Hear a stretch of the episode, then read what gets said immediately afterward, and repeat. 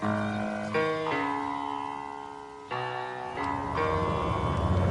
the right club. Be the right club today. Johnny, that's better than most. How about in? That is better than most. Better than most.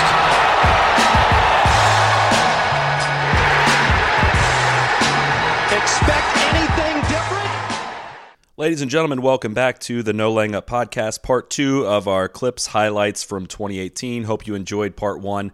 Thank you for tuning in. Part one was our biggest names, uh, funniest stories, biggest splashes, I guess you could say, for the year. Uh, but there's a lot of other good interviews we had this year and a lot more substance that we thought was worth sharing. And uh, we've accumulated a lot of those here. Uh, not every episode is represented throughout this. Some episodes I went back and listened to, there are just a lot of clips that just don't really trim down to a nice short story or whatnot. So, no offense to anyone that got cut out of the year end highlight show. A lot of different reasons why we included the clips you'll hear uh, later this episode. We're going to start it with some more bone stories. We have Joe Buck, Gil Hanse, Danielle Kang, Julian Suri, Mike Whan. Jessica Korda, Lydia Ko, just a, a whole a whole variety of mix. And uh, one final shout out again to our sponsor Callaway for all their support this past year. Uh, you guys heard what I had to say about them on the previous episode, but I just want to again emphasize how hard it is working in golf to find a partner like Callaway that is willing to let us do what we want to do support us in more ways than you can count and truly make us better every single day like I, I, like I said in part 1 a lot of the things you're about to hear in this episode would not have ever happened if it wasn't for those guys and the support they've given us so again a heartfelt thanks uh, to the to those guys and to everyone that's listened throughout the year uh, we are excited to bring the heat again in 2019 but for now Let's start off with the Bones Augusta podcast and enjoy the rest of the highlights. And everyone have a great holiday and new year. And we'll see you in 2019. You know, he's a real student of the game, and I, I'd like to think to, to a large degree I am too. And I had noticed if you go back over the years of these great little Masters movies that come out that we have all watched on the Golf Channel and and elsewhere that show the, the recaps of the tournaments, that there were guys on a number of occasions that hit shots on 16 that they just absolutely pose over. The, and the ball comes down you know 25 30 feet long.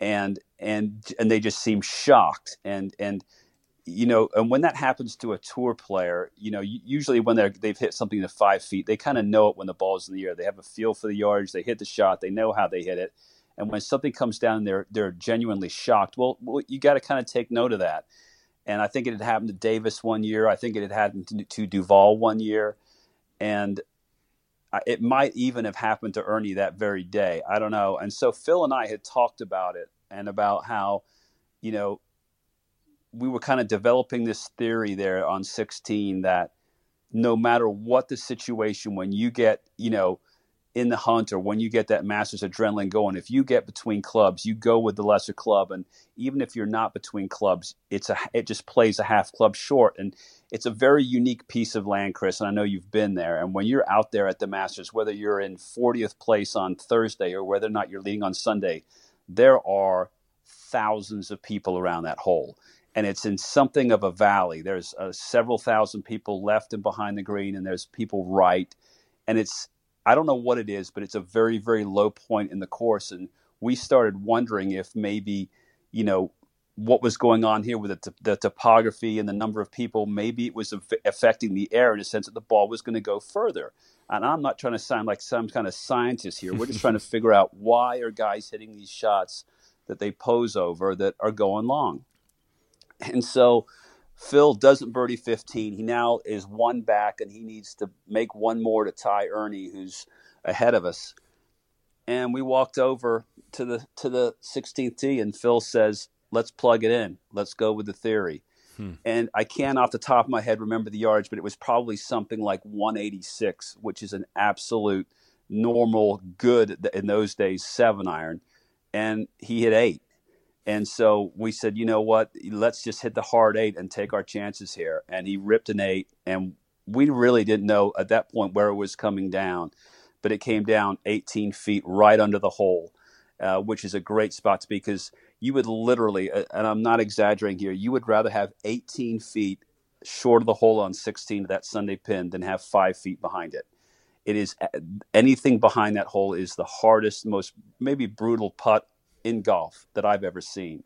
You can't make it, and you'll see guys three putt from 10 feet there regularly. And so he, you know, this ball came down 18 feet short. Sure, uh, sure enough, it had gone much, much further than we would have thought an eight iron would go, and he made it. And it was a cool moment because you know there he's now tied for the lead in the Masters. I'm over there. You want to jump out of your skin, but you're trying to look as cool as you can. and he came over and he grabbed he grabbed the, the the putter end of the club, the club end of the putter, and it hit me really hard in the rear end with the putter grip, and said, "Let's make one more." and it was a really cool moment. Of all my moments with Phil, it was probably kind of a top ten. So even though we didn't know at that point yet what what the future held in terms of the next couple of holes, for him to make that two, for the theory to work, and for him to say what he said, he didn't say it. it the crowd was going bananas. He had to yell it in my ear, but it, it was a it was a cool moment. I guess what it was, Chris, was that you know normally. You, you want, you know, Phil's a very technical guy, and, and, and if he's got a question, certainly as a caddy, you're going to answer it. And people over the years have enjoyed, I think, conversations between player and caddy, and maybe between Phil and I, that have gone on for you know 10 or 15 seconds or whatever. The weird thing about this was it took place over a lengthy period of time because we were waiting so long for the green to clear. And so when we got up there and Phil, you know, had this, you know, 206 yards that he had to the hole, we were waiting and waiting for KJ Choi and whoever he was playing with to, to, to, leave the green. And I think KJ was leading at that point. And so we got up there. I gave Phil the yardage. He had, when you go back and you look at it on TV, it, TV does no justice to how narrow the gap in the trees was. It looks fairly wide on television, but I can tell you that it was about as wide as uh, the length of a dozen balls, a, a, box of a dozen balls. So it was about that kind of width. And it was a lot of pine straw. And my biggest concern wasn't that Phil could fit it through the gap in a perfect world, it was that Phil would lose his footing and then hit one of the trees as a result. And so if the ball comes back and hits him or goes into the creek or goes into the gallery, whatever the case may be, excuse me, the patrons, um, you know, it's a bad, bad situation. But you know to phil's credit he's thinking about making something happen and that that's part of what makes him great. So i gave him the yardage. He tells me i'm going for it in two. So okay i know that. Now it's part of my job is any caddy's job is you know sometimes when you talk to your player you know they're 100% in and sometimes they're 80% in and it's not hard to judge, but sometimes you may kind of go back a little bit just to kind of see where they're at. And so I, I, I said to Phil, hey, you know, he, the previous day on Saturday, he had made three straight, excuse me, two straight Eagles, almost three on 13, 14, and 15. I just reminded him, you're the best wedge player in the game. If you lay this up, you're going to have a very routine up and down, you know, for four. And he, he said, I'm going. Okay, okay. So now I know he's 100%, and that's great. So now again, we're we're waiting for the screen to clear. It seems like it's taking forever. And finally, KJ Choi putts and he misses a six footer that we assume is for birdie, but it turns out was for par, I believe. And we hear this murmur in the crowd. I turn to the cameraman right behind us and say, What's up? He goes, I think, believe he said, KJ just made six. You guys are now tied for the lead. So all I'm going to do now is Phil's a big scoreboard watcher. It's it's my my job, I think, at this point to say to him, "Hey, does the fact that you're leading now change the way you want to play this hole?" And he looks at me and he says, "Listen, if I'm going to win this tournament today, I'm going to have to hit a great shot under a lot of pressure. I'm going to do it right now." And that is like the ultimate get the f out of the way to your caddy. You know what I mean? That is, I've got it it, oh, you like six iron, I like six iron. I'm ready to go. I'm ready to do this thing. I've now said what I need to say, and I get out of there as quickly as I possibly can. And he hits, you know, the most famous shot of his career. So it was uh, it was an incredible kind of, geez, it was probably three or four minutes that felt like half an hour. Up next are two clips from Fox Sports announcer Joe Buck. This is episode 146. Uh, Joe Buck is a much maligned broadcaster in a lot of sports, and his his transition into golf was a bumpy ride. I think he gets a bad rap that is pretty undeserved. And I talked to him a bit about uh, taking criticism, what that's been like, and found his answer very fascinating. So enjoy Joe Buck from episode 146. The, the criticism, I think, in this world is, you know, everybody kind of sits back and takes shots. But until you've been in there and done it, uh, you know, you don't know all that was going on behind the scenes. And, and I'm, I'm telling you, I'm, I'm, I'm really proud of that U.S. Open as much as anything I've ever done because it was such a major undertaking. We had more trucks than any Super Bowl I've ever covered. And, you know, we were trying to do a million things. And a lot of the things that we did that, that week have since been picked up by other networks. And, and I think, you know, in a small way, improved other networks' coverage. Uh, but yeah, it's hard. It's hard to get criticized, but that that's why you make the money you make and, and you, you get to be Mr. Big Shot and walk around and act like you're you're Mr. Sports. You have to be willing to take the criticism, take in the the the constructive parts of it and and listen to it and try to get better because of it. And and if if nobody cared, that would be awful. And people do care and that makes you work harder and get better. And and I think we've done both of those things. Yeah, though I think uh, there was no other way to for that first year to happen other than for it to go poorly. Like you said, just all the all the elements that were going into it, it was a perfect storm, and it was it was just gonna there were gonna be growing pains no matter what. I think we all expected that. What I liked the most is I think you guys went from being not uh, that that first year not going well to being I think a leader in the industry because you dusted yourselves off and you improved on so many things from 2016 but I kind of wanted to discuss with you uh, I, I continue to be amazed with people's just disdain for your announcing and I I, I want to know how you're able to kind of take criticism that doesn't seem founded in anything other than like a blind hate for you versus criticism that is very pointed and things that you're actually like, oh, you know what? I actually can build off this. I can respond to something like this. Is there is it clear to you kind of where that line is? Yeah, I I if I let that kind of stuff like like more the unfounded stuff or the you hate my team or this guy sucks because his dad was a broadcaster. Now he's doing it. I've been doing this for a long time now, and uh, you know, I, I've I've I think delivered for the network so much so that they continue to sign me. I don't think they can. They're continuing to do my dad favors, uh, who, by the way, never worked at Fox. Uh, but I, I think a lot of it is founded in being the national broadcaster, being considered kind of still the young guy, although I'm not anymore. Uh, you know, I started doing the World Series when I was 27, and when you do baseball for as long as I've done it, and you do it from a national perspective instead of from a team side, eventually you're going to piss everybody off. Eventually, every fan base that watches baseball uh, or football for that matter, when you're getting excited for both sides and, and you're screaming and yelling for the Packers just like you are for the Cowboys, or you're screaming and yelling for the San Francisco Giants just like you are for the St. Louis Cardinals, uh, every fan base eventually thinks, well, why is he yelling for that other team? He doesn't like my team. He sucks.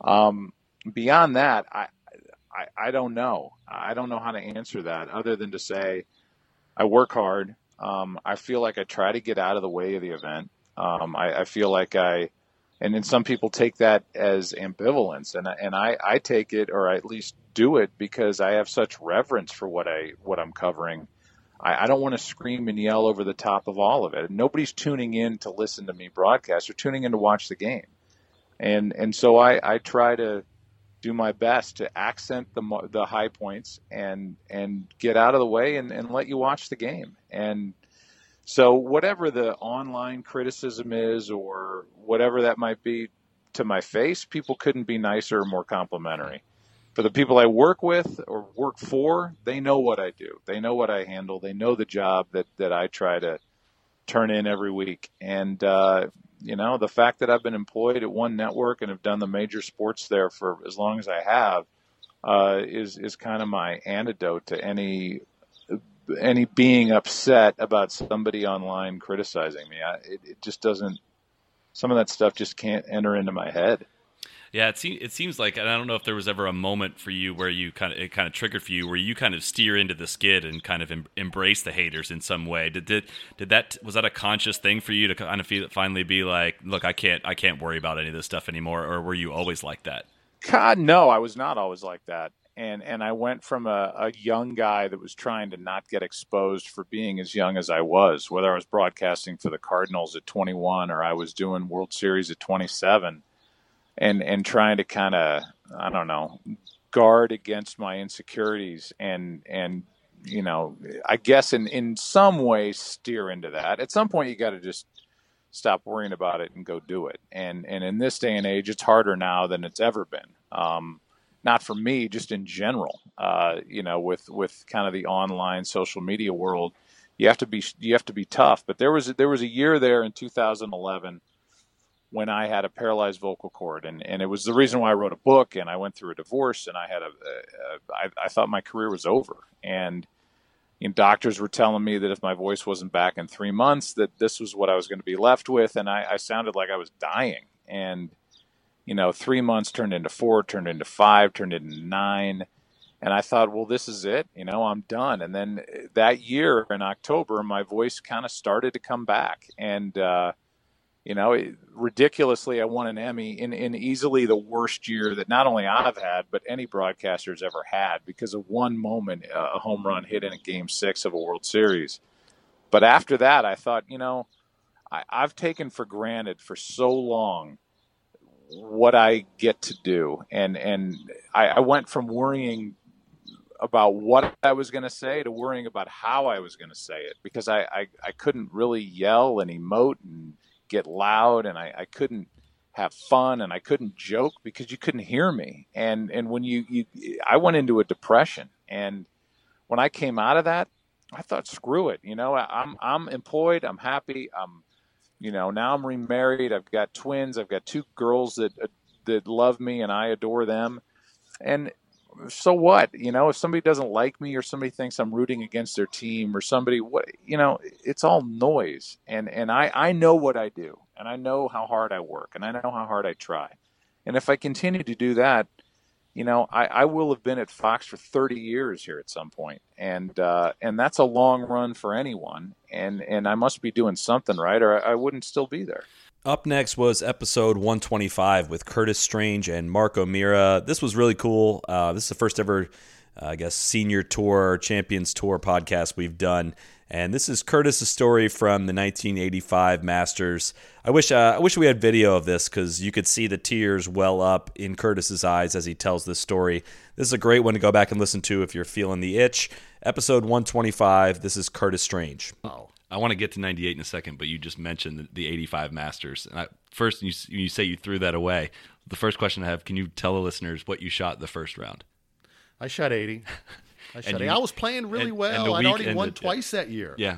I was playing well, and I only say that not to blow my skirt, uh, wind up my skirt, but I expected to do well there. Mm-hmm. Snowman.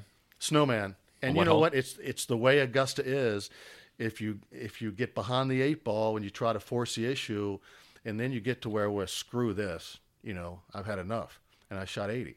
Um, the next day I come out, I try, but you know, I'd already I got an airplane ticket in my back pocket. I'm getting the hell out of there. I've just had my second boy two week uh, week before, so I had a reason to get the hell out of Dodge and go home, and uh, so I go out relaxed. I birdied the second hole and I eagled the third.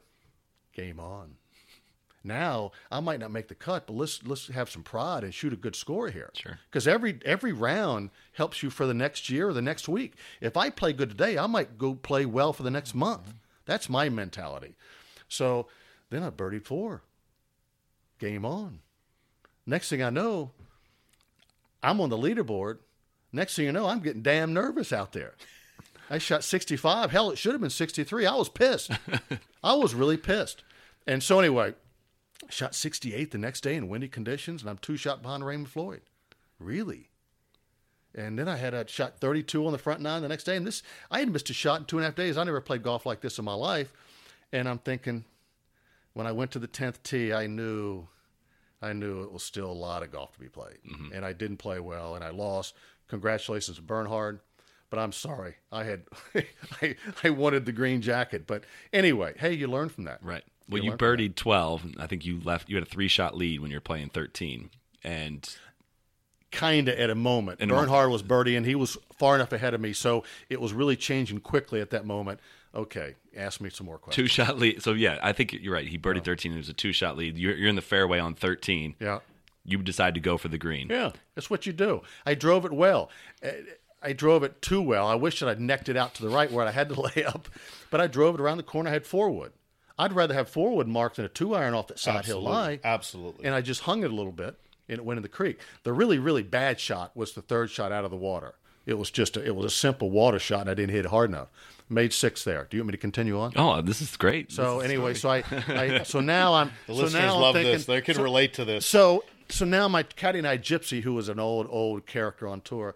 Okay, guys, you know we we still got the lead. Let's get, we're all right. You know, talking to each other and and uh, so I parred 14, which is not an easy par.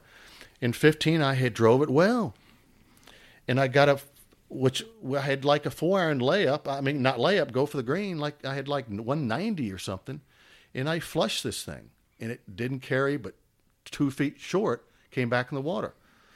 Wow, I hit a good shot. I'll never forget the announcer, who will go unnamed, said it sounded like you hit it a bit thin. Bull, you know, right at it. Came up short, so I made six there. Okay, let's you know we still never tied the mm-hmm. lead. A game on, let's play and hit par 16, 17, and bogeyed 18 because I had a birdie. But you know what? It's just you never learn from when you win. Mm-hmm. You learn when you lose. And I flew home, and Sarah and I sunk to the floor and cried. yeah. It was hard. That was that was a hard one because it was my really first big chance, and uh, I had a newborn there. Um, you know, now Curtis Strange is the choker maybe or whatever. It was hard to overcome because I knew what other people were were think were going to think about me, and uh, and I thought I was a bit of a hard ass, and now I'm not. And Jack Nicklaus came up to me the next week and said, "You'll be all right." That had to mean something. Yeah, Oh yeah, are you kidding me? He said, "You'll be all right. We've all done it," and I can't tell you how much that meant to me. Yeah. Um, and the best thing to do was get back in competition. Jesus, get back in there quick as you can, and hopefully you don't throw up on yourself the next time. All right, we're going to switch it up a little bit. Much like the first several years of our existence, we have been a little too focused on the men's side. We're going to focus on the LPGA for a few of these clips. First up is LPGA Tour Commissioner Mike Whan. This is episode 128. I was blown away by the amount of feedback we got on this interview. I had people reaching out asking, "Hey, can I get part of this audio to use in this conference speech that I'm giving, etc." Uh, so enjoy Mike Whan talking about how he does his job, how he deals with sponsors. Uh, you, there's a lot you can learn from from this episode. Again, it's 128 if you want to go back to it about how you can serve clients if you work in client services, and a lot that, a lot that you can apply in everyday life. So enjoy Mike Whan, episode 128. most important thing I think that came to me, I I remember saying to the board of the LPGA when they said, We'd like you to become the next commissioner, I actually said, Are you sure? And they kind of chuckled and I said, No, I mean, really, I, I didn't grow up at a league. I don't sell TV rights for a living. I, I don't even spend much time at professional sports events other than the ones I've sponsored. And I said to him, you know, the only time I'm really going to be comfortable in this job is sitting across the desk from somebody who's about to write a $5 million check. Because I've been that guy my whole life. At Procter & Gamble, I sponsored every sport. When I was at TaylorMade at Wilson and then at Adidas, I've done, you know, NASCAR, baseball, football, virtually any sport, I've been the sponsor. So I've been that guy who wrote the four year check. And uh, that's when I said that, one of the board members said, That's exactly why we need you. We have golf people. We can set up golf courses. We understand pin placements and, and camera angles. We can teach you that. Yeah, We- what we don't have in our building is the culture of understanding what it feels like to be a sponsor. And the business, you know, to be blunt, doesn't go without sponsorship. So we need to build a mentality inside the building of what it feels like to be a check writer, not a check receiver. We have a lot of check receivers. And I would tell you that I didn't know that to, to answer your question when you started. When I got to the LPG, I wasn't really sure what value I was going to add. You know, I didn't know if I could do this job or not. Pretty quickly on the job, I realized that we were a league, and I don't mean this in a bad way, acting like a league all we talked about was what was important to us. We never talked about the check writer. In fact, a lot of our staff probably didn't even know who the check writer was in certain events. And so, um, and my, I, I asked for 100 days when I started 100 days of no decision making. Just let me listen and learn. You've only met me for a few minutes now, so you see, I don't I don't stop talking well. so I knew that if I didn't build 100 days of listening, I wouldn't take it. So I said, I'm not going to make any decisions. I'm not going to lay out any strategies. I'm not going to make personnel changes for 100 days. And in that 100 days, it became incredibly apparent to me that we needed to change the culture to what I call role reversal. And we've been doing that now for nine years. And it just means before if we're going to have a meeting about the Kia Classic, the first 50% of the agenda has to be about Kia. The second 50% we can talk about whatever we want to, but we talk about Kia for the first half because if we get Kia right, we'll be playing for a long time. If we just get the tournament right, we'll be searching for a new person to put in front of the word classic. Mm-hmm. So it's um and it's uh, you know you'll see it if you spend time around here. You'll see people walking around with these cards that talk about Kia. I mean, players get educated about Kia. Next week they'll get educated about ANA. Last week they were educated on Bank of Hope. I want our athletes, our caddies, and our staff to know what's important to the check writer because it's different every week. So talk me through. Let, us say like I'm a potential sponsor. What do you? How do you pitch? What's your What's your pitch? like what's is that your role to, to specifically yeah, yeah, spell, no, sell the events to tournaments? Um, so what I always tell people is, that, I mean, I literally just I, I shouldn't tell the company because we're so I literally just had a conference call this morning with a with a company that we're talking to, and he said I only got 15 minutes, so go. That's exactly what he said. And I said if we got 15 minutes, you go. And he said, What do you mean? I said, Listen, my first meeting with you, I'm not going to sell you anything in the LPGA. You're not ready to buy it, and I don't even know what you need. So, what I typically tell people if I come visit you, the first meeting, we're not going to talk about the LPGA. We're only going to talk about you. Tell me what's keeping you awake at night. What's missing in your business? Tell me about your 20 biggest dealers and what percent of the business they represent. And we, we spend a lot of time learning somebody else's business. And then I say, if I don't come back for a second visit, it's because I don't know how to d- deal with any of the stuff that you're, you're, you're facing. If I come back, I promise I won't waste your time because what I'm going to bring you back will address the things we talked about today. So um, for me, if you're going to be, if you're going to be, my wife always says that uh, we're in a partnership, and I guess she, she's right. So, but sponsorship, I think sometimes is a bad word. It sounds like I sold you something, you wrote a check, and the deal's over. Partnership means we're in this together. We're so if I'm going to create a partnership with Kia, if I'm going to create, create a partnership with HSBC or Honda Thailand or you know or, or Diamonds Resorts. I got to make sure I understand what's important to them. And I got to make sure when the tournament's over, what we delivered, what was important to them, not us. Sometimes I get excited about TV numbers or who won the event or how many people came through the gate. Some of our sponsors don't care about those things. They care about other things to, toward their business. So when we do our recap, it's got to be built against their objectives, not ours. Most sports don't do that. As a former sponsor, most sports cash your check and they do everything that's on the legal agreement. Uh, if you want to really be in the business long term, you got to do more than that. So what is so take me through like what you in your experience what a sponsor is mostly interested in because it's from the outside I you know, look at men's professional right. golf and women's I always think about how much money they put up and I'm like do they really, you know, does so and so sell that many cars in replace right. of their money? But talk about like what a sponsor gets out of when they buy into a tournament. Well, I would say generally when you talk to sponsors of the LPGA, very different probably than the PGA Tour or the NBA or NFL. Most of our sponsors will put hospitality at the top of their list. If hospitality, like really getting to spend time with your customers, with our athletes at the top of your list, we win. If that's the most important reason you're going to get involved in a sports sponsorship, I do that better than everybody else. And I'm not saying that to be boastful. It's just a fact. And you've, I, I assume, looked at your agenda. You've talked to other players today. You see that. Oh, this oh is God. an engaging group of young female athletes. They're fun, right? They're different. They're going to tee off the same tee box you are. You're going to hit the ball about as far as them. They're going to beat you by 30 strokes, but you're going to play a similar game, right? If you're 155 out and you got a seven iron, I'll bet you she has a seven iron. Yeah. And you know, you're not. They're not going to be teeing off 40 yards behind you, and they're not going to be asking you to please don't step in my line. It's not going to be a practice round for them. It's going to be a, you know, it's going to be a fun day playing golf. So much more relatable, right? It's just totally. We go to the we go to the pro am party tonight. You know, you'll see 50 players in there hanging around. Go to a pro am of another you know, of another tour. Go to a, go to the night before an NBA game and tell me how many athletes you saw hmm. in the room. It's not it's not part of their DNA. It's it's who we are. So when somebody calls me and says the most important thing for me, Mike, is I want to get my hundred best somebodies together in some location and really spend time and get to know them, I'd say, well, then you called the right place. If somebody calls me and says we're trying to launch a new four definition television it's about how many eyeballs we can get, I say, hey, call Jay.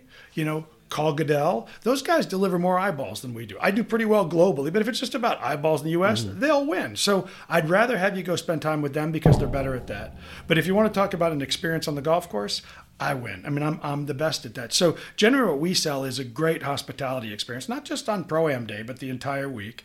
We and then we sell an, an opportunity to have a great hometown event. So for Kia, we're gonna have a great South, you know, you know Southern California event, but we're going to let the world eavesdrop. We're going to have 165 countries watch this event. we honestly had a blast catching up with the LPGA players this year. And first up is from episode 151, Lydia Ko. Uh, just asking her a bit about all she's been through in the last couple years, and it was it was really nice to hear from from her mouth directly how she's dealt with the trials and tribulations of the last several years. So Lydia Ko from episode 151. Um, I think you know. Obviously, I made some big decisions. Um, but you know, looking back now, I don't, I don't regret any one of them. Um, you know, even from those decisions, I've changed decisions. You know, this year, but you know, I feel like I was moving in the right direction. And you know, even last year, um, you know, I was like, man, the season's done already, you know, by CME. Uh, and it just goes by so fast. And, you know, there's really no time for you to look back and, you know, worry about, hey, what could have happened, what I should have done. And, you know, um, so I, yeah, I always say no regrets made. Um, but, you know, I feel like golf is such a confidence thing where you know you see everyone out here the talent level is all pretty similar but you know if you get uh, you know if you have a great week and you kind of gain that confidence you kind of end up being on that momentum and keep playing well. And i think that's what golf is really about. And i think you know winning uh, in san francisco earlier this year that made me have you know top 10 the week after. So you just kind of you know end up being stuck on a good momentum rather than going down and having those ups and downs. But you know it's uh i almost felt like i put so much pressure on myself because you know i've been very lucky enough to you know do a few of those things you know early in my career that you know the expectations were so high um, that you know even the when you come second i mean i came second i think three times last year and that, that's good but it's like oh you just didn't do as Right. good. So there were you know a lot of comparisons and uh but to me you know um, you really can't do anything about it and all you can do is look forward and you know try and do whatever you think is going to be the best for you in the future in that moment Has there any been anything? I know a lot of people have made a big deal about the caddy changes and whatnot, but it seems like on the LPGA tour, it's not necessarily a common thing to have for people for a ton of people to have the same caddy throughout. So, is there anything that kind of has been misrepresented in the media about any of the changes you've made that like w- that you would want to clarify or anything in that regard? What, what's what's what's out there that's really not the most accurate? Um, I think you know they were. They said, "Oh, Lydia had like I I don't even know how many caddies I've had now, but you know, my rookie year, um, I." You know, I obviously hadn't been around the LPGA a lot before my rookie year, so I didn't really know what exactly I needed as a caddy. Because you know, for a lot of my events, my mom caddied for me at like the U.S. Women's Am, Australian Am, and you know, I was just used to her or somebody that I knew. So, you know, having a full time caddy was definitely a new step for me, and I too was learning, and I'm still learning what I want and what I don't want. So, um, that itself is a learning process. And you know, the first year, um, I actually had a lot. You know, I asked the caddy, "Hey, you know, is it okay if we work on a trial basis?" And I think rather than me saying, you know, "Hey, I fired that person Right. after a few weeks," it was more that you know I learned, okay, maybe I need somebody that does this a bit more. So I think that was kind of the trial process, and uh, that ended up being a huge deal, but. I mean, it's done. I, you know, it is true. I guess that I had, you know, whatever many caddies. Uh, But the perspective on that's Yeah. probably different than it's been reported. So um, yeah. yeah. but no, it's. Uh, I feel like you know, even now, you know, I I learn. Oh, okay, at these times, now I want my caddy to do this or help me with this, uh, whether that's in practice or on the golf course. And you know, you get to learn more about yourself too during this process and, and the people that you know you work with. Um, and, and I still feel like I'm young at heart. You are still. Well, I was gonna say you're just still young. Period. young on the passport and young at heart. Sometimes I don't feel young when I'm playing like five weeks in a row. But um, no, it's uh, I feel like I'm getting to learn more about myself, and I think you know learning is something that you never really stop doing. Up next is Danielle Kang. This is episode 127. She's one of my favorite people in golf, just an absolute crazy ball of energy. And we talked a bit about what it's like to be a female in golf, and she addresses some of what she goes through online. Listening back to it, it's uh, I cringe a little bit about how hard we laughed at what she told us, but she says this. You have to trust me that she tells this story with a smile and with laughter and that she had planned on telling this story on the podcast. And she does laugh about it, but uh, gives you a little glimpse into what it's like to be a female in golf and what kind of attention you get online. So this is Danielle Kang, episode 127. Do you get a lot of like weird fans on social media or peop stalkers or anything like that? Yeah. Do people? A lot of people listen to this, right? Yeah. Okay, please stop sending me dick pics. like, please stop because, like, I. Like I honestly wanted to say that like at one point in an interview because I'm like, okay, guys, I don't know what people that they've dealt with that they want to see it, but like I don't want to just be going on my day, going through my DMs once like once Just in sliding into the DMs. And like I'm scrolling through, you know, and just clicking here and there. Like I read all the DMs, like I do, like most of them, because thankfully, like none of my fans are like haters. Like, I love them all, like, mm-hmm. and I'm hoping that I don't give them any reason to hate me. Like, so there aren't anything bad ever in there.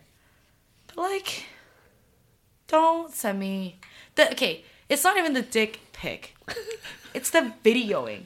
Oh no, dude. They okay. Is this Instagram usually, or is it? I could show it to you. No, you don't have to do that. No, we're good. I believe you. I sh- I open it up and I I another thing is guys I put it in my group chats guys like I screenshot it and oh, I you send put it to people on blast. I put it all in my group chats and I send it to all my friends.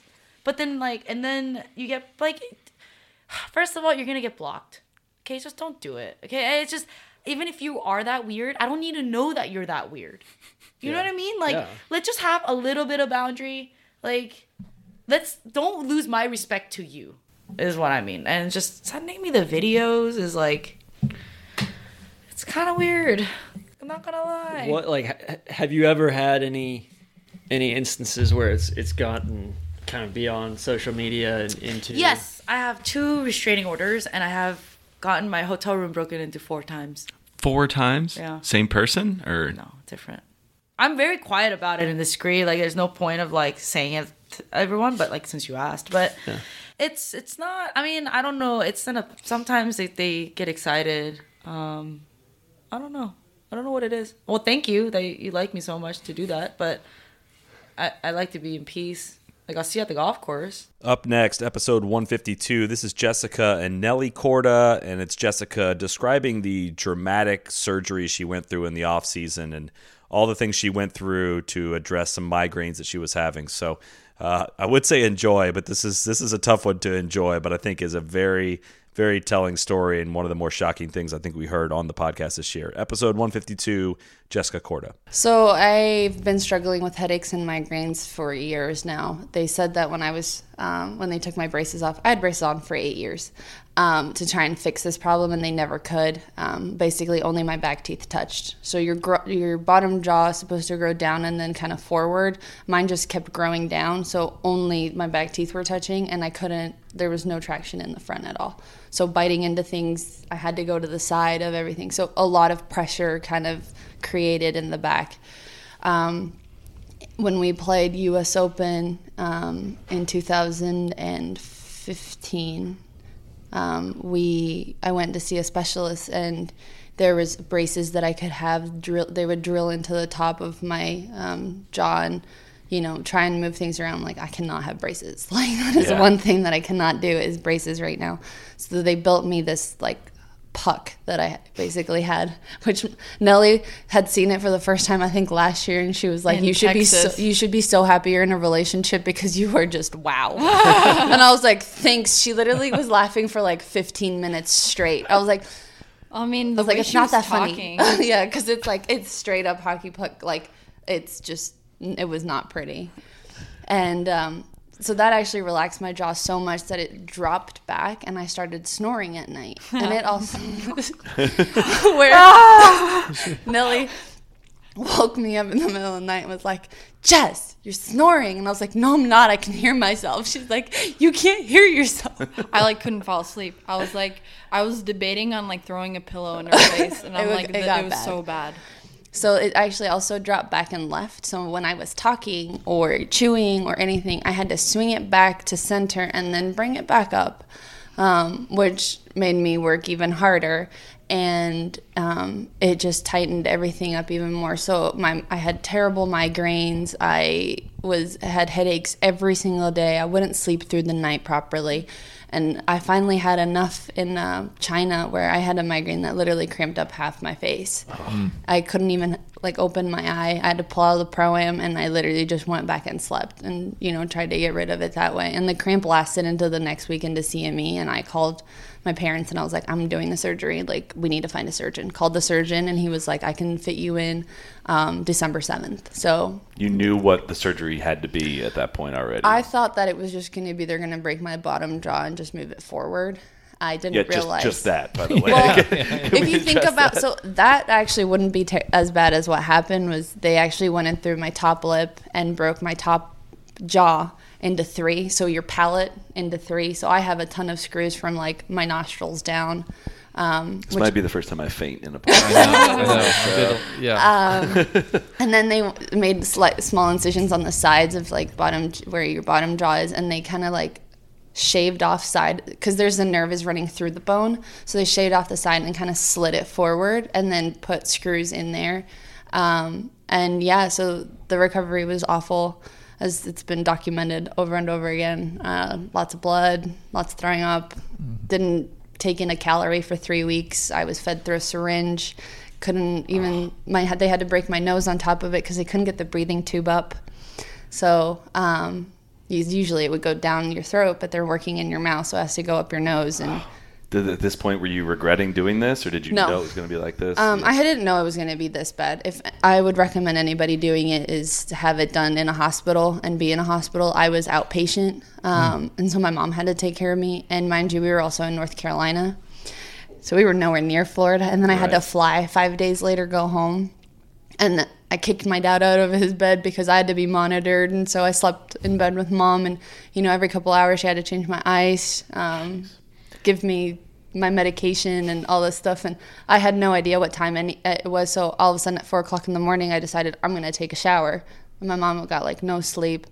I think Nellie took it really well. My brother couldn't even walk into the room. Um, he was like terrified of my face. I mean, Jess didn't even like feel her bottom lip, so she was drooling a lot. And I would just be eating dinner. I'm like, Jess, you're drooling everywhere. I'm like, sorry. Can't help Which it. I still don't feel, I would say 75%. I still don't have feeling. I have nerves that are tingling, which is a really good sign. Um, so the nerves are recovering. I just had my last couple of scans done, and the bones, everything looks really good. Um, just the left side isn't growing in as fast as the right side. So, um, and I can't feel most of it. But my it is teeth. improving. It's I was improved say the, so the, much. the original problem though is, is oh, better. totally Okay. gone. Um, now I just have, because also I'm doing Invisalign. Because when you do this type of surgery, your teeth shift, and so um, I also am in Invisalign and moving my teeth, which is putting a lot of pressure just on like my jaw. Transitioning back to the men's side, episode 158. This is Julian Suri. I am a sucker for redemption stories in golf, and Julian Suri spent a lot of time on many tours and has transitioned it to being a top 100 player in the world. And as much as he is a, is a sandbagger on the course with me, uh, really enjoyed hearing his perspective on the podcast. So, episode 158, Julian Suri. kind of struggling there for a couple years. Um, started to lose my swing at the end of at the end of my senior year at Duke, and uh, and I'd never had a swing coach my whole life. I'd never had any sort of formal instruction, and and I'd, I'd done all right with some you know somewhat good results at, at college, and I was an All American once, but. Um, when the good was good, it was really good, but when the bad was bad, it, it really hit the fan. So, um, and you know, I was pretty stubborn to kind of see somebody, and and uh, and so, you know, at the end of 2015, I thought, you know, my game was good enough um, to do the Q school. So I did the European Q school. My rationale for that was, you know, you make it to final stage of Q school. Well, first, before we do that, I because I've tried to do a little notes preparing for this and whatnot. I couldn't find like record of you said it, you turned pro in 2013. I couldn't find what you were doing in that two year span. So walk us through what was happening during that that few year span when you turned pro. So I turned pro in the fall of 2013. Um, did the web.com Q school, missed out on that. Uh, did the Asian Tour Q school in January of 2014 in Thailand, missed out on that. Um, so I come back. I'm just playing mini tours. I'm playing what was then uh, the Swing Thought. Um, they've had a million different sponsors. The Hooters. It was the whole old Hooters tour. NGA. It was. Um, was playing pretty crappy, honestly, um, and was just kind of, you know, I was pretty stubborn to f- find help. And 14 was probably the worst year because there was no, you know, I'd play golf at, at my home course and I'd lose five, six golf balls around, and and it was just uh, it wasn't fun. And I don't know why it took me so long to find somebody who who would help. I, you know, I've it takes me a while to kind of trust people too, and that's is pretty. Uh, personal part of, of who I am is my golf swing. So it took some time. I was playing uh, a lot of Moonlight Tour. Those were like one day events in Orlando where you kind of you pay 100 bucks and you show up and the winner can get up to 500 bucks depending on the field size, but um, and uh, those will get 25 30 guys. Uh, but you know those were just kind of reps to, to get going and play west florida tour uh, monday qualifiers. Um, and uh, yeah it was it was kind of a grind. It wasn't pretty. Did you see success with the first swing coach that you visited with, or what was that process like? Did you have to go through a number of them to find somebody that you worked well with? Um, no. The the first swing coach I've really had was the one that I'm currently with. Okay. Dan Caraher. I started working with him last year at the end, or at, in uh, April of 2017. Um, so up until then, I'd seen progress, and I, but I was just kind of like kind of throwing stuff against the wall and seeing what stuck for those, you know, two years or whatever. So you kind of fought your way out of it on your own in, to, in to an 2014. extent. Okay. To All an right. extent, and I started to see a little bit of light at the end of the tunnel, and I was playing a little bit better. But um, During that that time, was there was it for like were you very convinced that you wanted to continue on this path? Was there ever doubt that you wanted to play professional golf at any point? yeah, I mean, there was always the love for the game, and that's what I always wanted to do as since I was a kid, six, seven years old, um, and so it's always what I wanted to do. But in the back of my head, at times, sure, I was just like, you know, maybe I'm not cut out for this. You know, maybe I had this good junior career and solid college career, and and uh, this is my undoing. And you know, because of my stubbornness or whatever, I, I'm not able to push through to the next level. And you know, you see guys that you grew up with in junior golf and you know and and college golf or whatever, and they're having success, and you're like, man, you know, what's the difference? And um, so Now you know, people are looking at you probably the opposite side, wondering the same thing. Yeah, I guess maybe, yeah. well, I just find it interesting because you noted okay, you noted there that in April 2017 is kind of when you started working with, with Dan, but you turned pro, or uh, I guess so last March you pl- I looked this up on your official your official World Golf Ranking page. You played in the Barclays Kenya Open. You finished T41 and you ended the week uh, ranked 1,142nd in the world. And 16th month, 16 months later, you're ranked 62nd in the world. So something happened in that period of time, where I mean, because it, it's one thing to kind of come out of school and and take a like a maybe a year to break through, but you were probably four years removed from school before, like almost like a post hype sleeper breakout. So, what the hell changed in in that time period to make that kind of leap? Post type sleeper breakout. Yeah, that's yeah, that's one way to put it. Yeah, I uh, I no, it was um, I- yeah. I mean, it was right after I got back from Kenya. I had to take a hard look at my game because I at the end of 2016, I missed my European Tour card by one, and so I played all right and uh, for six rounds, and and the very next week I got my first European Tour start in Australia. Played okay, came in 15th, I think, or 16th, something like that. And I was like, okay, maybe I can ready. I'm ready to kick some ass on the Challenge Tour next year. And I started out in Kenya, and it was just like I, I remember the last round. I shot one under, and I think I had nine or 10 wedge shots, like inside 120, 130 yards. And I was inside of 30 feet once. And and I shot one under. So you look at the scorecard and you're like, okay, well, it's not bad. He's not making triples and quads. But like, I was like, dude, like, come on, there's, there's so much more in the tank. And so I went back. I was home for the entire month of April and uh, back here in Jacksonville. And I started working with Dan like two days after I got back, and uh, and just worked on some changes. Pretty much has, had the whole month to grind on it. Went uh, went to Orlando a few times, played some moonlights, played some Florida Pro Golf Tour, which is another mini tour that's not glamorous. Um, and uh, you just you got to kind of work on stuff for three days, four days. Go test it out in competition, come back, get the feedback, and, and go from there. And it was kind of like a four week process. And then finally, I went over to Portugal at the beginning of May last year and uh, that was like a co-sanctioned event between the challenge and the European, and I came in second. And then um, two weeks later, I won a challenge event, and it kind of propelled the rest of my summer. Up next, episode 165 with Gil Hanse, just talking about designing golf courses for PGA Tour players. I know we've talked a lot about that on the podcast this year, and he is one guy who has attempted to make some changes to courses to challenge these guys, and it has not been that well received. So it was fun to talk to him about that. Episode 165, Gil Hanse. It would be great to have the guys have to to shape shots. I mean, what part of what we did at at, at Doral and the restoration or renovation of the Blue Monster was that you know, we, we restored the angles that Dick Wilson had put in place where if you don't shape your ball, you're going to hit it through the fairway into a set of bunkers on the far side. So everything was angled and the guys went crazy because they can't, they, they're not used to doing that and they don't want to be told they have to do it. And I think that's part of the reaction to the, the fairway bunkers on number 12 was that, you know, since they were little kids, they're always told down the middle, hit it long, hit it straight, hit it long, hit it straight. And all of a sudden somebody's put something really horrible and penal, which those bunkers were. They were tough. They weren't guys weren't going to hit a five iron out of them and get on the green. They were going to have to. As I think uh, I learned the phrase uh, "chip out bunkers" from some of the players. That was I never heard that before. But you know what? It's it's a penalty and it's intended to be. So I think once you once you push the envelope in a certain way to have a reaction, you go, you would expect a counter reaction. The fact that it, there was much vitriol was a little bit surprising to me, but you know, ultimately, uh, the players of the show, not the golf course, not the golf course architect, and and if the tour feels strongly enough that we've done something that inhibits their ability to put on a good performance, then you know, you're going to pay the price. Up next, episode 141 with Paul Azinger. Paul is a podcast, just he's an expert at this point.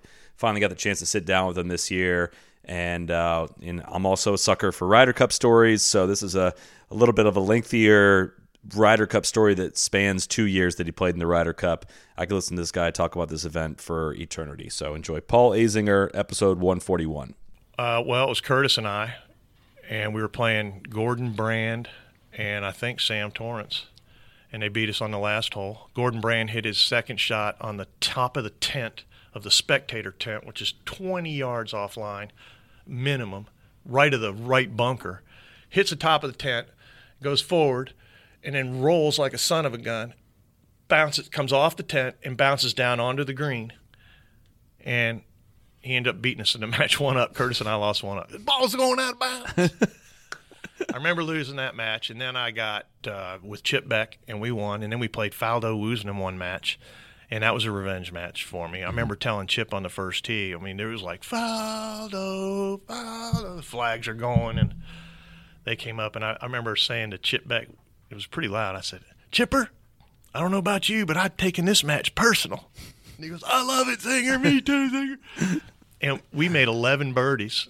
they made nine birdies. Wow. And we beat them two and one. Then I was really confident. We went and played. I got, yeah, I got lucky. It's so lucky at Ryder Cup because I drew their superstars. Mhm. I could have drawn a bunch of guys you never heard of, but I kept drawing, and it's just a blind draw. It's luck. I was going to say you were, went up against Seve in the singles. That wasn't prearranged at all. None of it is. Yeah. It's just a luck fest. Who do you get?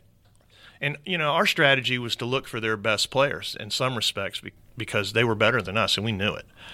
But uh, get our hottest players out first, or whatever. I was first match out because I was playing so well, and I plucked Seve, which is the greatest gift ever to get Seve, and then we battled right from the beginning, and it's a famous match, and. Uh, yeah, I mean, there's a lot of controversy went with that match, and you know, I'm I'm vindicated by it because of Andy McFee and, and uh, the referee of the match is you know he'll tell you what happened. Well, what did happen?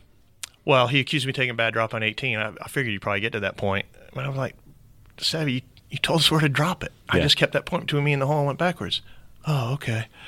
Um, but we had stuff going on the whole match. I called him the king of gamesmanship, and he said the American team's 11 nice guys in Zinger. That was 91, right? Oh yeah, but still, But was, there was a, over from 89. a scuff ball incident from 89. Is that oh, right? yeah. no, that was from 91. No, that was 89. Yeah. In their singles match. Well, see, I draw Seve on Saturday night, and Curtis walks up to me and says, "Don't let him pull anything on you tomorrow." So my mindset shifts. So then we get to uh, the first tee, and Curtis goes off last, and I'm off first. So there's a lot, big gap between those tee times, and he comes walking up to me on the first tee. Hey, how you feeling? Good. Don't let him pull anything on you today. So back then the golf balls were getting shredded by the square grooves, Mm-hmm. and we were both using square groove wedges. We hit irons off the second tee, three irons, both of us, wedge into the green. He hit it about 12 feet. I hit it about four feet, and uh, we get up there, and he takes his ball and tosses it to his caddy Ian, and says, "I take this ball out of play," and uh, I was like, Curtis popped in my head. You know? That's so good. My ball was shredded. I had hair. I used, used a ping wedge back then, and it Mhm. really wrecked the golf balls. And you could, excuse me, you could pick my golf ball up by the paint thread that was hanging from it. And so I can't take it out of play though. I could rub that paint thing off of there, but I can't take the ball out. So anyway, I just thought he's pulling something right there. And so I looked at his caddy. I asked, I said, I need to see that ball. And uh, I looked at it, and I walked over to Seve. And he was already lining up. He just squatted down, and he just looked up at me like that. And he's, I said, I don't think he can uh, take this ball out. I said, look at mine. It looks just as bad. He goes, the European rule says this ball is no good. I said, well, in the U.S., you're going to have to play it. I said, maybe we should ask the official. So Andy McFee came in. Um, great guy. He, uh, he says, I'm sorry, Seve, you have to play this ball. Well, the crowd was into it now, and they were jeering me. Mm-hmm. The best thing about that too is, is when the crowd, well, actually, Seve lined that putt up from every direction. Oh no, let me just say this. I looked at Seve and I said, "I'm sorry, my ball, ball looks just as bad." And Seve looked at me and he said, "No, no, it's okay. If this is the way you want to play today, we can play this way." And I swear, bro, uh, my hands do not shake when I play, but at that moment, I was starting to quiver. he made the 12 footer. Of course he did. And then as the crowd noise died down, some British guy yelled out, What would you have done with a good ball, Seve? and I was thinking, man. I put my ball down. I was like this. I hit this putt that went in the hole and came right back at me, and the crowd just yelled out. Or They cheered twice as loud Sure. when mine missed. And it was really a rough match after that. We went at it. Um, I didn't think he was hitting it that good. Raymond Floyd comes up to me. I was two down after four in the car. He's all worried. And uh, he's, You all right? I said, I'm great. I said, He's not hitting it that good. He's going to give me a couple holes you watch. He duck hooked it right in the junk on five. Gift. Um, and so he gifted me a couple. And we just did battle right to the 18th hole. And uh, even my caddy was doing battle. It was just awesome, dude. It was like, Welcome to the Ryder Cup. And it became, you know, it's in our head, it's in their blood. Mm-hmm. So it's different for them. But my head flipped on Ryder Cup. I'm like, This is "Oh, it." Whoop these boys. That's the way I thought. I mean, the passion that people talk about. I, get- I talk about the Ryder Cup on every podcast because the, the, the stories that come from it are better than anything that comes from stroke play events. That's for There's sure. There's a lot of stuff, man. It happens in those matches. You know, on 10, I hit it to the right of the green over there, going for the green in 89. And seven, when I got up, it was on some lady's plastic whatever. And when I got, I had to drop closer. It kept going closer to the green. And when I stood up, before I dropped, I stood up and bumped into Sev. He goes, I want to know right where your ball was. And I mean, it was like that out there. and I, he, then he grabbed his ball and tried to place it all around. And thank God it didn't stay anywhere. And I had to set mine on a little tuft of grass to get it to stay. And he's like, "Now you have a perfect lie." And it's like, it was just like we went at it. But you know, we were good friends before the Ryder Cup, and I think we were just fine after. Everybody thinks we hated each other and all that. You know, Seve taught me as much as anybody too. Mm-hmm. He was great. Um, to Golf rivalry is different than kind of a personal dislike. The. Ryder is Cup's right? different. Yeah. It, there was a passion there. You know, we were both patriotic, I guess, in some respects, and then we are very passionate. Mhm. And uh, So it boils over to 91, the War by the Shore. You and Chip Beck get paired against Seve and uh, Jose Maria. Yeah. And was it the first match that there was a, the, the, the ball compression incident? Can you walk us through what happened there? See, I, I hate that it's remembered for ball compression incident, but that's what it's remembered for. And I got four of those golf balls, brand new, sitting in my room that I found in my old Ryder Cup bag. Mhm. Um, but you know, they took a bad drop on number two that the official let them get away with. They played. They broke the rule basically. They hit a ball that they couldn't tell went in the hazard. Then they played a provisional, which is for a lost ball, and then they went back and dropped like the ball, like they knew the ball went in hazard, but they didn't know, and it was controversial. But we won the hole, and then the fourth hole, Seve hooked it in the junk, and the official yells out. He says, uh, five minutes is up," and then literally within ten seconds, they found the ball, and he let them play it, and I just was ape about that. And Chipper's like, "Calm down." I said, "No, man, he can't do it." So that was how that match started. Okay. Didn't know that. Yes, and I actually requested another official. So we had another official come in. We had two officials on that match. Then on nine, on 10T, they accused us of, of using the wrong compression ball, which we did. And it was totally my fault. But it was a 90 compression Titleist versus a 100 compression Titleist, and we were on the first par five. Here's how it works: if if the 100 compression Titleist goes off number one, the 100 compression Titleist has to go first off every odd hole the rest of the day. Okay. That's as simple as what it is. That, that 90 compression ball, which was red, if it goes off number two, it goes off every even hole the rest of the day. Is that still to- that way? You can alternate balls. I don't know what Okay. the rule is now. They've changed. They've done a bunch of changes, Okay. but I think it's a one ball rule now. Actually, I think to so. tell you the truth, I do know what it is. Um, yeah. So uh, my pea brain was just figuring, well, if you hit my ball off the tee, then I lay or lay up. No, if I hit your ball off the tee, or if you hit my no, no, no. Here's what it was. If you hit my ball off the tee, you lay up. I get to hit my ball into the green. Mm-hmm. That's what it was, and they caught that, and that's illegal. But they didn't call it. It was on seven. Eight, we played normal. Nine, we played normal. So they tried to call us on it, I guess, on 10T, and we were two up or three up or something. It shook us up. I'm sorry it was hard for me to remember exactly that No, sequence, but that's how it went. understandable. It Yeah, was- this is Paul Azinger here, completely confused. 27 years ago. What happened? But um, yeah, anyway, it was a, it was ugly. I always wondered how they could tell. How would they even know? I guess it was the color of the ball was different. That's No, just the logo, just the Just the- Titleist stamp and the number on the ball. How did they notice that? Black or red. They heard us talking about it. Oh, okay. I was free and talk. We were talking about it like Yeah. it was a great strat. Boy, aren't we smart? Right. But boy, we Messed butchered up. it, because if you hit a black ball off the first tee, it's got to be off every odd hole. and it just seemed like that kind of triggered the flames a little bit for that entire. made it Ryder great Cup. in the yeah. end. That yeah. little bit of controversy made the Ryder Cup great. It made actually Americans really started to care about the Ryder Cup. Mhm. Up next, episode 135 with Mark Broadie. This one was a hard one to just select one clip for. Uh, I do suggest this is a great episode to go back and listen to if you are at all interested in understanding how stats work, how strokes gains work, how strokes gained works, and uh, how you could even improve your game. And that's what this clip is. Uh, I asked him just what, how it is, what, what skill would amateurs need to improve on the most, and here's his answer. Mark Broadie, episode 135.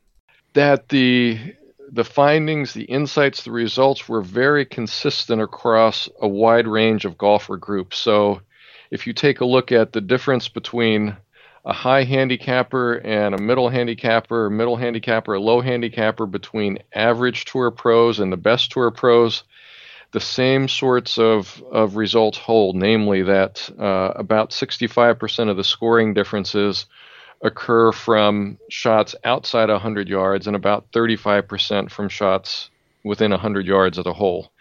And so, you know, 10 strokes, if you want to go from a typical 90 golfer to a typical 80 golfer, about six and a half of those 10 shots come from uh, being better off the tee and outside 100 yards, and about three and a half of those strokes come from, you know, being better inside 100 yards, including putting. So, what's something that you've heard on television over the years, or especially after doing all your research, you hear now and just cringe as just something that's just flat out not true? Last and certainly not least, episode 177 with Maverick McNealy. I'm only including this last because it was just last month and somewhat recent. Uh, but in case anybody didn't catch that interview, Maverick is a 22 year old professional golfer, just turned pro recently, and uh, one of the more insightful guys I've spoken to in golf. So, uh, learned a lot from him actually this year, just talking with him and about his background. And uh, I think you'll enjoy this as well. Episode 177 Maverick McNealy.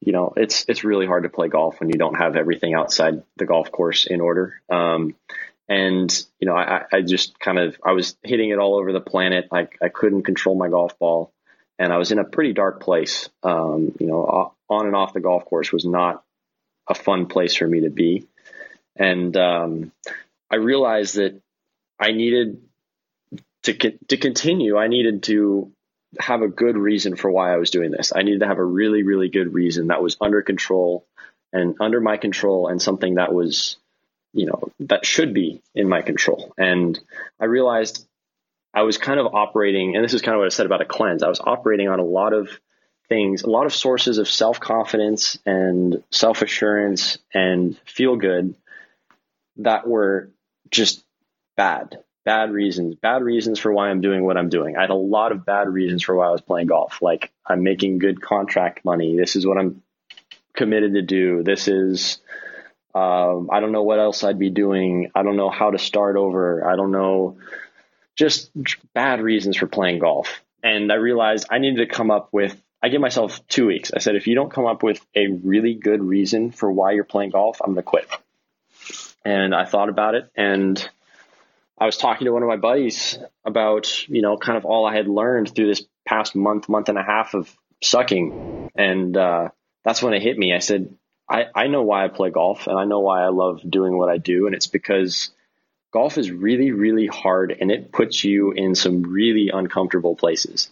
And I realized that instead of running from those uncomfortable places and hiding from them, that's where the most of the learning happens. I feel like I've grown so much as a person and as a player because of all the struggles I've golf has put me through because it's really hard. It it uh, it messes with your head. It it's it's not it's just not easy. And I love the process of getting better and learning stuff about myself and trying to make myself better. And that's why I play golf is is because it it's forcing me to be better as a person and as a player. And um, so now I think next year starting this this process over again, I'm excited to be uncomfortable. I'm excited to learn how I react in those different situations. And I have a poster over my bed that, that says, What are you going to learn about yourself today? And I think it's a really powerful question. It's, it, I want to make it something good every day. I want, to, I want to go to bed and say, I learned that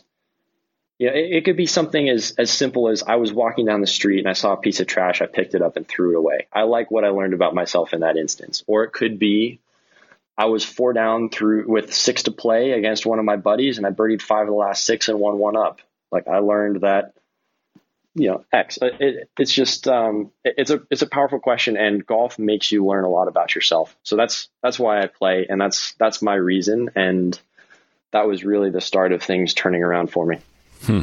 We got that is officially a wrap on 2018. If you made it this far, you you must like this podcast. So, if I could ask that you go onto iTunes, leave us a five star review, leave us a, a five star rating, leave us a review in there. That helps us a lot. Uh, I only ask once a year to do that. So, uh, in exchange for the free podcast, please do check that out. Give us a little boost in there. That helps a lot.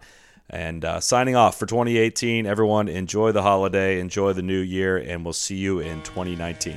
Cheers. Crack on. Be the right club. Be the right club today. Johnny, that's better than most. How about him? That is better than most. Better than most.